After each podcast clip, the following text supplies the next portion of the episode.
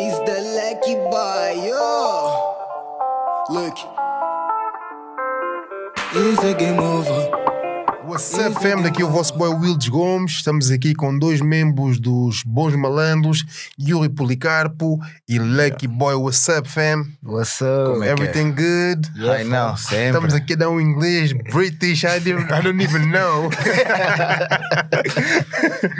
Primeiramente, a primeira pergunta é para o Lucky Boy. Lucky Boy é um miúdo de 18 anos que está aí no mercado a fazer boas cenas, boas produções. Um, Lucky, de onde é que vem esse teu nome? Lucky Boy, Então, vou contar já a minha história. please. Então, eu comecei, o meu primeiro nome de produtor foi DJXJ, ninguém sabe isso. DJ XJ. Yeah, o nome boa à toa. Yeah. Então, yeah, foi uma evolução do DJXJ Uhum. para Tune King, que foi quando eu comecei a trabalhar com, entre aspas, com hip hop sou eu, Hum, neste caso com o Varela, Uhum. onde eu também estava com o Eddie e a também, estávamos todos lá. Um, depois do Tune King, foi quando eu comecei a cantar em inglês e passei para Seven. hum. E do Seven, eu tipo, quando eu comecei a cantar, eu dizia sempre a minha tag que é Is the Lucky Boy, yo!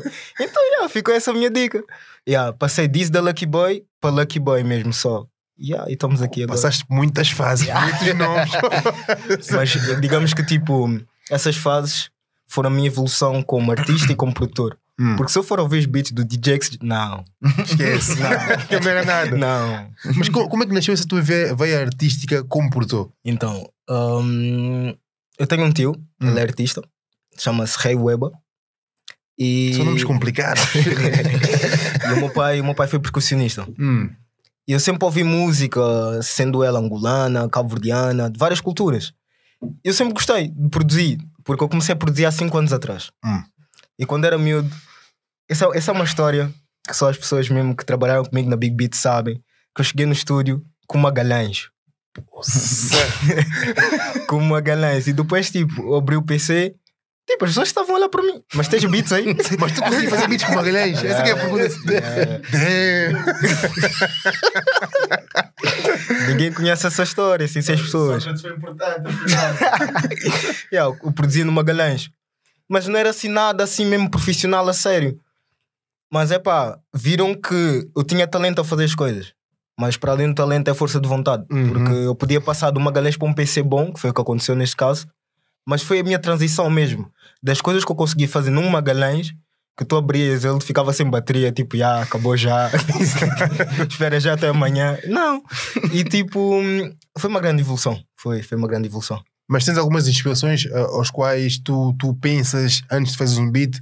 Pensas em alguém quando vais criar alguma coisa? Ou é tudo mesmo só da tua cabeça, pá, ponto, não sigo ninguém, faço a minha cena sozinho? Digamos, eu não sei se já ouviste o Vai Dar Certo, certo? Sim. Então é uma vibe que eu sou um bocado, digamos, maluco a fazer instrumentais. Que Uhum. Eu ouço um, ou toco ou utilizo uma sample, eu ouço aquilo, epá, se calhar aqui, em vez de fazer um trap, vou fazer um afrofunk aqui. Hum. É, é, eu gosto de jogar pela, pelo desconhecido. Em vez de ser só uma cena sóbria, porque imaginemos, todas as pessoas que vão ao estúdio comigo, elas começam a ouvir um beat, está trap. Hum. Depois do nada entrar um afro trap, mas calma aí, isto acabou de acontecer. E passado um bocado está a acabar com o funk, e as pessoas, ah! Afinal, Yeah, e sempre foi assim. Então é, é veia criativa, é mais uma veia criativa. Que é passada de família, mesmo de família. mas tu não achas que ao, ao criares tanta coisa numa música só, num track só, não vai criar confusão na cabeça das pessoas? Depende de como tu organizares. E como é que tu organizas então? Isso. um, nem que eu te explicar. Imaginemos, tu tens uma parte calma que é a bridge, que tipo podes utilizar como um funk, Hum.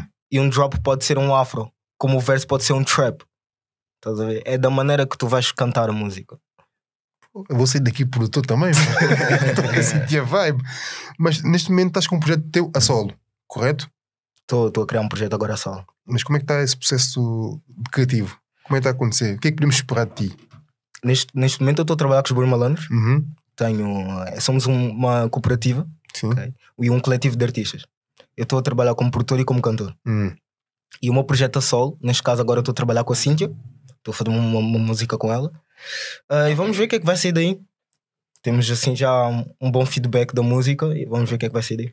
Tu uma cena importante e interessante, eh, os Bons Malandros. Como é que aconteceu a tua entrada nos Bons Malandros, juntamente com o Yuli Policarpo, que temos aqui também aqui, o WhatsApp FM, tudo bem? Está tranquilo, nas calmas. Estás aí na tua, relaxado? Sempre aqui, bem atento. É isso, mano. Ah, tu és fotógrafo, right? right? Fotógrafo, videógrafo, e muita coisa. Não Como é, que, como é que aconteceu a vossa entrada nos Bons Malandros? Posso dar a tentar primeira. força. Ok, então a minha entrada nos Bons Malandros, eu já conheço o Ari há muito tempo. Uhum. Um, na- neste caso, ele referiu que nós conhecemos numa instituição Hum. que ele fazia parte. Um, nessa altura, eu estava a trabalhar na Big Beat e foi uma, uma transição, porque como eu já conhecia o Ari há muito tempo, ele viu-me a crescer a nível pessoal e musical, porque quem me pôs a cantar a sério foi o Ari. Porque hum, as minhas primeiras letras eu comecei a cantar em português Uhum. eu nem dicção para as coisas eu tinha, nem flow propriamente. Eu basicamente eu baitava os flows das outras pessoas. Hum. E isso não era nem não é uma descoberta como artista. Não, não tinha-me descoberto na altura.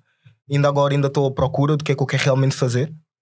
Mas, mas é isso. O Ari na altura viu, eu mostrei-lhe os meus beats e era vamos trabalhar mesmo a sério, Uhum. base a focar em ti. Eu disse, ok, vamos. E é aquela altura que tu pensas, vamos arriscar ou não vamos? O que é que isso pode mudar? E sendo que nós trabalhamos em cooperativa, é, é como, por exemplo, o Yuri faz vídeos Uhum. e fa- tira fotos, eu faço beats, o Yuri também canta. Hum. Eu estou Ok. a precisar de um vídeo, o Yuri faz-me um vídeo. O Yuri está a precisar de um beat, eu faço-lhe beat. Se agora imaginemos um trabalho para fora, alguém está a precisar de um vídeo, o Yuri vai fazer o vídeo. Claro. E é assim que nós trabalhamos. E tu, Yuri? Ah, a minha entrada nos Dois Malandros ah, foi, foi uma entrada até. Não estava à espera na altura, já conhecia o Ari há algum tempo, desde. Pá, se calhar ele nunca tinha-me conhecido, mas já o conhecia do trabalho dele, de música, quando ele cantava com, o Marcos Bessa, até ele conhecia num concerto lá na, na escola, andava na secundária. Aí, entretanto, pronto, ele ficou lá no, como. pá, Eu não lembro muito bem qual é que era o cargo dele, assim, a nível de. pronto, lá no EOMSAC, que era o projeto social que havia Uhum. lá, mas ele ajudava a nível artístico os miúdos, gravava as músicas e eu ia lá algumas vezes. Entretanto, ele pronto, falou comigo: Olha, acompanha-me aí ao. hum, Nós fomos ali ao. Olha, e qual é era o nome daquilo? Estou a tentar lembrar estás a falar. Não, não estás a lembrar? Lá, quando fomos lá ao. aque- aquele podcast também lá no, no, no rooftop. Ah, sim, foi pronto, nos três pancadas que o Ari depois apresentou-me o projeto dos Bons Malandros, apresentou-me a equipa, o road manager, apresentou-me também pronto, o produtor também, e a partir daí comecei a fazer parte de toda a estrada que o Ari vai fazendo, nível de vídeo, fotografia, tudo, nesses recursos, tudo que ele precisar, estou aqui dentro para ajudar. Eu, juntamente com Uhum. o Bruno, que o Roots também, então acabámos por trabalhar também em conjunto nessa, nessa área de, de imagem. Mas como é que. Fala um pouco do teu, do teu background. Eh, Como é que tu eh, foste para a fotografia e vídeo? Como é que isso tudo aconteceu? A nível de fotografia, como é que eu comecei? Eu comecei na fotografia, na, na realidade. Uhum. Comecei na fotografia. E eu comecei a ganhar gosto pela fotografia, a nível de edição e tirar boas fotos. Até era por causa de mim, por causa da minha exposição no Wi-Fi. Não era por mais ninguém. Back in the days, man. Yeah. Wi-Fi. grandes edições que eu fazia, punha ali telemóvel, pousava, grandes fotos que tirava. Depois a partir daí foi sempre a subir, foi sempre a fazer, mas inicialmente foi sempre pá, muito centrado naquilo que eu poderia pronto, utilizar a câmera a meu favor. E depois a, a um certo ponto comecei a fazer para os outros. Mas foi muito a partir daí. Comecei depois a aprender fotografia no meu homesac, Hum. mesmo a sério. Uh, tive formação de Photoshop. Ensinaram-me como é que se mexe numa câmera a sério, porque até lá só mexia no telemóvel. Ok. Pronto, eh, comecei a ter formação de fotografia.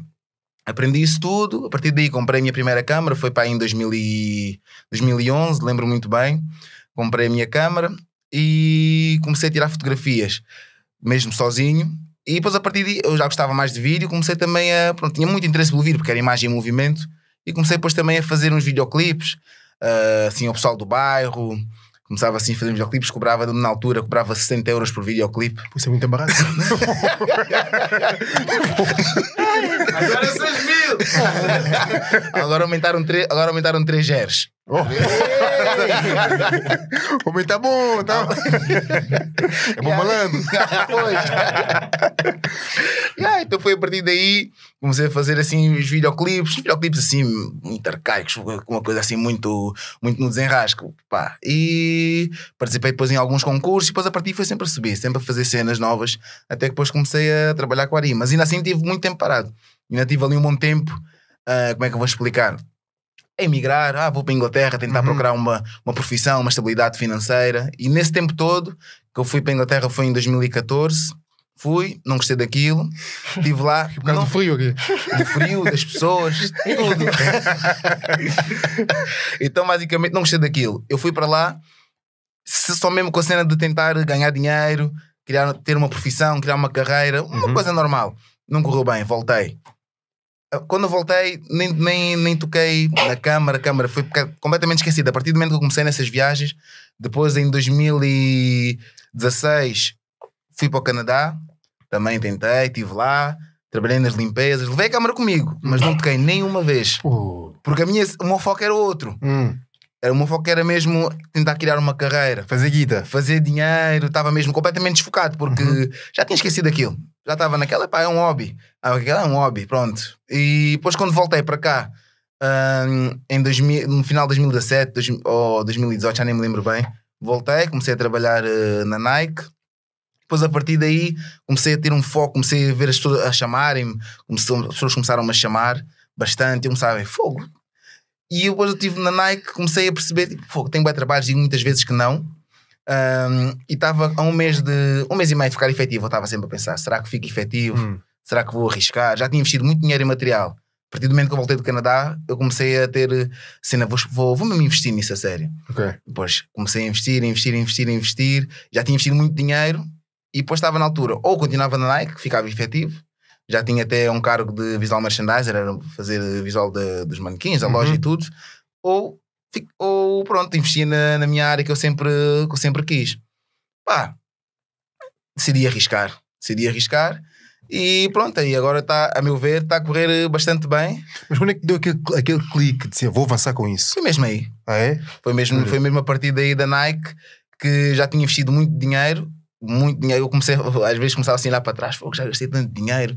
Eu pensava assim, eu não sou rico para estar aqui a, a brincar de gastar dinheiro em lentes e para estar aqui a fazer um hobby. Não, isto aqui, isto aqui é para dar dinheiro. Eu comecei tipo, pronto, um chamava Hum. eu começava a ver, ah, fazia um vídeo por mês, conseguia fazer sempre um vídeo por mês. Assim, fogo, e estou a trabalhar. Fogo, imagina. Depois chamavam várias vezes assim, não posso, porque eu vais ter que esperar se calhar um mês para sair o vídeo, porque eu estou a trabalhar, é complicado. E eu comecei a ver as pessoas a chamarem-me, ah, e a partir daí é que come- começo a ver as pessoas a chamarem-me começo a pensar assim: se calhar vale a pena arriscar, porque se eu arriscar, eu vou, ter, vou criar uma necessidade em mim.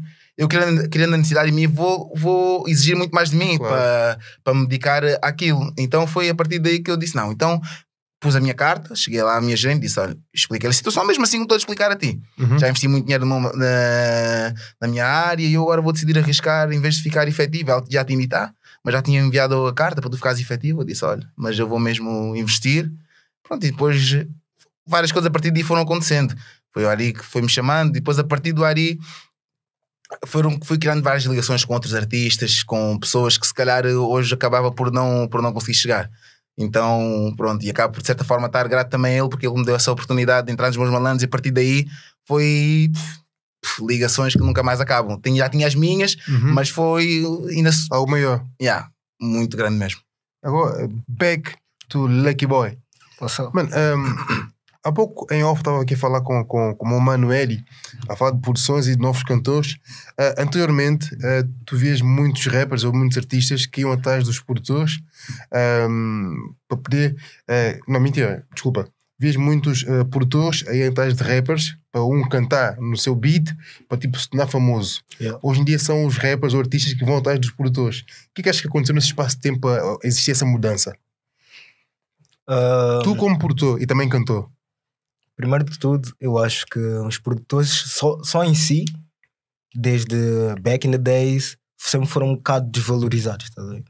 Então, imagina, os produtores chegaram a uma altura que eles tipo, investiram tanto dinheiro e tanto suor e trabalho que ah, tenho, uma, tenho o meu produto, ok?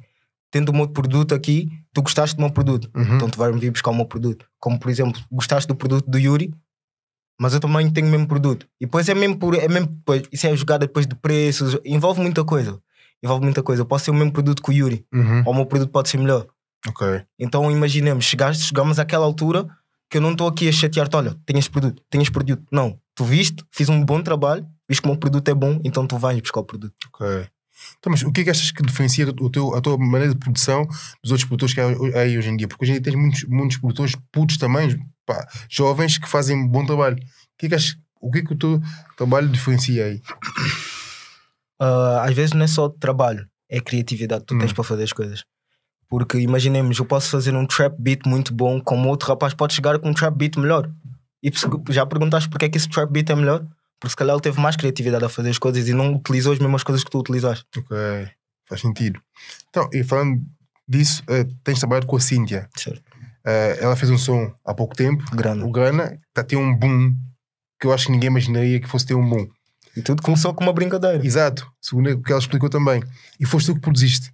Ahm, achas que todo o produto que aconteceu aí, ou seja, o boom que teve, foi mais por causa dela, com o talento dela, ou tem muito a ver com a tua produção? É mais as duas coisas. Hum. Porque imaginemos, eu posso produzir bem, ahm, como o cantor pode simplesmente cantar de uma forma que. Epá, as pessoas ouvem. Quando tu ouves o som da, da Cintia ou Grana, a pessoa ouve e fica. A, a voz dela está-me a ficar na cabeça por alguma razão. A forma como ela está a cantar e se expressa na música é diferente do que tu tens ouvido ultimamente.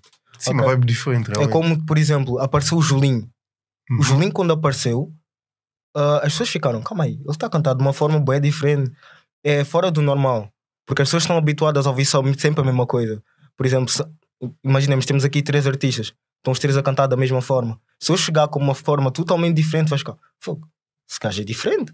As pessoas na, na altura ficam tipo, hum, é, é só mais um. Mas depois tu, tu pensas mesmo e não, tipo, o diferente às vezes é bom, como pode às vezes ser mau, porque imaginemos, tu podes ter uma coisa diferente, mas não ser boa. E a Cíntia foi um, um fenómeno que eu. Que Cada vez, do termo fenómeno. que, hum, cada vez que eu penso que imaginemos, nós estávamos, nós tínhamos acabado de sair da escola, estávamos todos a conviver. Eu digo, Cíntia, olha, já tenho as cenas para gravar lá em casa, queres vir lá, vamos lá fazer umas brincadeiras. Ah, eu não canto, eu não canto, não sei o que, que mais. Eu, ah, não faz mal, fazemos a letra e vai lá e fazemos uma cena. Chegámos em casa, estávamos a ver beats e isso. Yeah. Agora está a surgir uma vibe, eu estou a curtir, gravamos e quis, assim uma pós-produção assim mínima, porque não foi assim uma grande pós-produção. Hum, vimos o resultado. Ah, vamos lançar no SoundCloud. Ah, vamos ver o que é que vai dar. Passado duas semanas, 5K, 10K, 15K. E agora eu vejo o vídeo, eu não sei se a música já superou os 20 ou 30, Uhum. Uh, mas foi, foi estranho. As pessoas todas em Louros conheciam a Cíntia, para além da, do background que ela tem, mas pela música em si. Uhum. Porque ninguém esperava que a Cíntia fosse fazer uma coisa daquelas, mesmo sendo Real. uma brincadeira. Real. Então passámos daquela, fomos fazendo outras e, e pronto. E estamos aqui agora. E tu pensas produzir mais miúdos jovens ou mais miúdas jovens? Sim. Mas há algo para já? O que é que podemos esperar mais de ti nesse ramo? Neste momento, agora, foi com, como eu te disse, um, eu estou a trabalhar com os Barmalandros. Uhum. e também estou a trabalhar nas minhas coisas a sol. Ah, então, pronto, eu vejo mais ou menos como é que eu posso gerir isso. Porque imaginemos, eu vejo, aparece um, um artista do nada, eu vejo que às vezes é pelas vibes. Porque imaginemos, chegamos, um artista chega, tu ouves, a, ouves ele a cantar e pensas, epá, já, podemos tirar algumas coisas daqui. Agora chega aquele artista, tipo, às vezes do nada mesmo, e tu ouves, calma aí, isso pode ser um hit. Começas a ouvir, ouvir, ouvir, faz a forma, tipo, organizas o beat de forma que fique ah, uma coisa que fique na cabeça, não cansativa, Uhum. ah, e pronto. Depende mesmo depois como é que se fazem as coisas. Mas só mesmo para terminar, não achas que isso acaba, por como disseste, é um fenómeno, mas não, não achas que acaba por ser algo passageiro? Acho que vai ser algo que fique, porque essa vibe é muito boa, toca em festas, toca em discotecas, mas Certo. achas que vai ser algo que vai perdurar? Ou vai tipo, vai ter uma temporada tipo verão e acaba? Depende do artista. Imaginemos, o artista chega com esta vibe agora. Uhum. O artista tem que pensar para ele mesmo: ok, isto bateu agora. Hum. Agora o que é que eu vou fazer a seguir? Porque se queres mesmo que isto dê dinheiro, tu não podes estar. Imaginemos, tu tens uma base que é o teu estilo base, mas não podes ficar focado nisso se isso vai passar de moda depois. Hum. Tu, tens que, tu tens que te organizar de forma que depois dessa coisa, da- depois da tua música bater, ok, pós isso, epá, se calhar posso fazer uma cena ainda diferente. Bate o teu crânio, vês, ok, se calhar ainda não fizeram isto assim, ou se calhar fizeram e não foi muito explorado. Às vezes é, é mesmo por isso, quando eu digo que às vezes falta criatividade a fazer as coisas. Ok, e eu, e, e também do teu lado como fotógrafo e também, vi- vi- não sei como se diz, vídeo, como se diz? Videógrafo. Vídeo. que, eu acho que o fotógrafo tem que ter muita criatividade. Hoje em dia tens muitos fotógrafos por aí. Ahm, de que forma que as pessoas podem olhar para o teu trabalho e diferenciar e perceber que é algo que vai ser contínuo? Como é que as pessoas podem olhar, olhar para o meu trabalho e diferenciar? Epá, basicamente, o importante é tu criares uma identidade. Hum. Tens, tu, quando tiras as fotos, editas as fotos, porque há um processo para além de tirar, depois há outro processo. Que é a edição, que pronto, isso tu também vai, vai, vai muito em conta da tua identidade. Podes tirar uma foto igual à minha, mas todo o trabalho depois é que vai, vai criar a diferença. Hum. Isso nas fotos, isso é, nas fotos e vídeo também, é, a meu ver, é, acaba por ser o essencial, porque aí é que se vê a identidade da pessoa. Às vezes também a, pronto, a parte da filmagem da- e da captação é muito importante também, muito importante, mas muitas vezes a edição está na forma como tu montas, na forma como tu editas, e aí acaba por eh, vir cá para fora a tua identidade. Estás a ver? E depois aí, epá, eu acho que também mesmo que eu sou da opinião que às vezes não é questão de que aquele é melhor ou que é pior, não, tu tens de saber vender aquilo que tu tens, Uhum. basicamente. Ah, e eu digo também muitas vezes não há questão de ser bom ou pior, porque no género tu podes ver o meu vídeo, eu vou o meu vídeo e pá, são pessoas que vão ter opiniões diferentes, tu podes gostar, eu pode não gostar, Claro. tu podes me contatar para ter um vídeo. Tu podes chamar o Lucky, se calhar o Lucky, imagina, vês o Lucky, ele pode me filmar em condições, mas tu podes apreciar o trabalho dele. Olha, mano, eu gostei daquele trabalho, Hum. fez o trabalho dele ao meu. A ver, por isso é que acaba, isso é, acaba, o bom, o mau, o melhor, o pior acaba por ser um pouco subjetivo. Eu acho que o importante é, e nós focamos muito a tentar criar um bom impacto visual e que seja coerente com, com a música que toca, desde vídeo, pá, a nível fotográfico também, que nós estamos na, na, nas sessões, também tem que haver uma, uma linha coerente também de bons malandros e pá, eu acho que isso é que é, acaba por ser uma, uma coisa importante nesse, nesse sentido. Olha, manos, muito obrigado. E Policarpo, Lucky Boy, thanks fam. Yeah, nada, nada, Pessoal, estamos aí. Saber se vai estar onde, Spotify, SoundCloud e outras plataformas. Vejam, porque estamos aí. Valeu. As calmas, mano. Yo!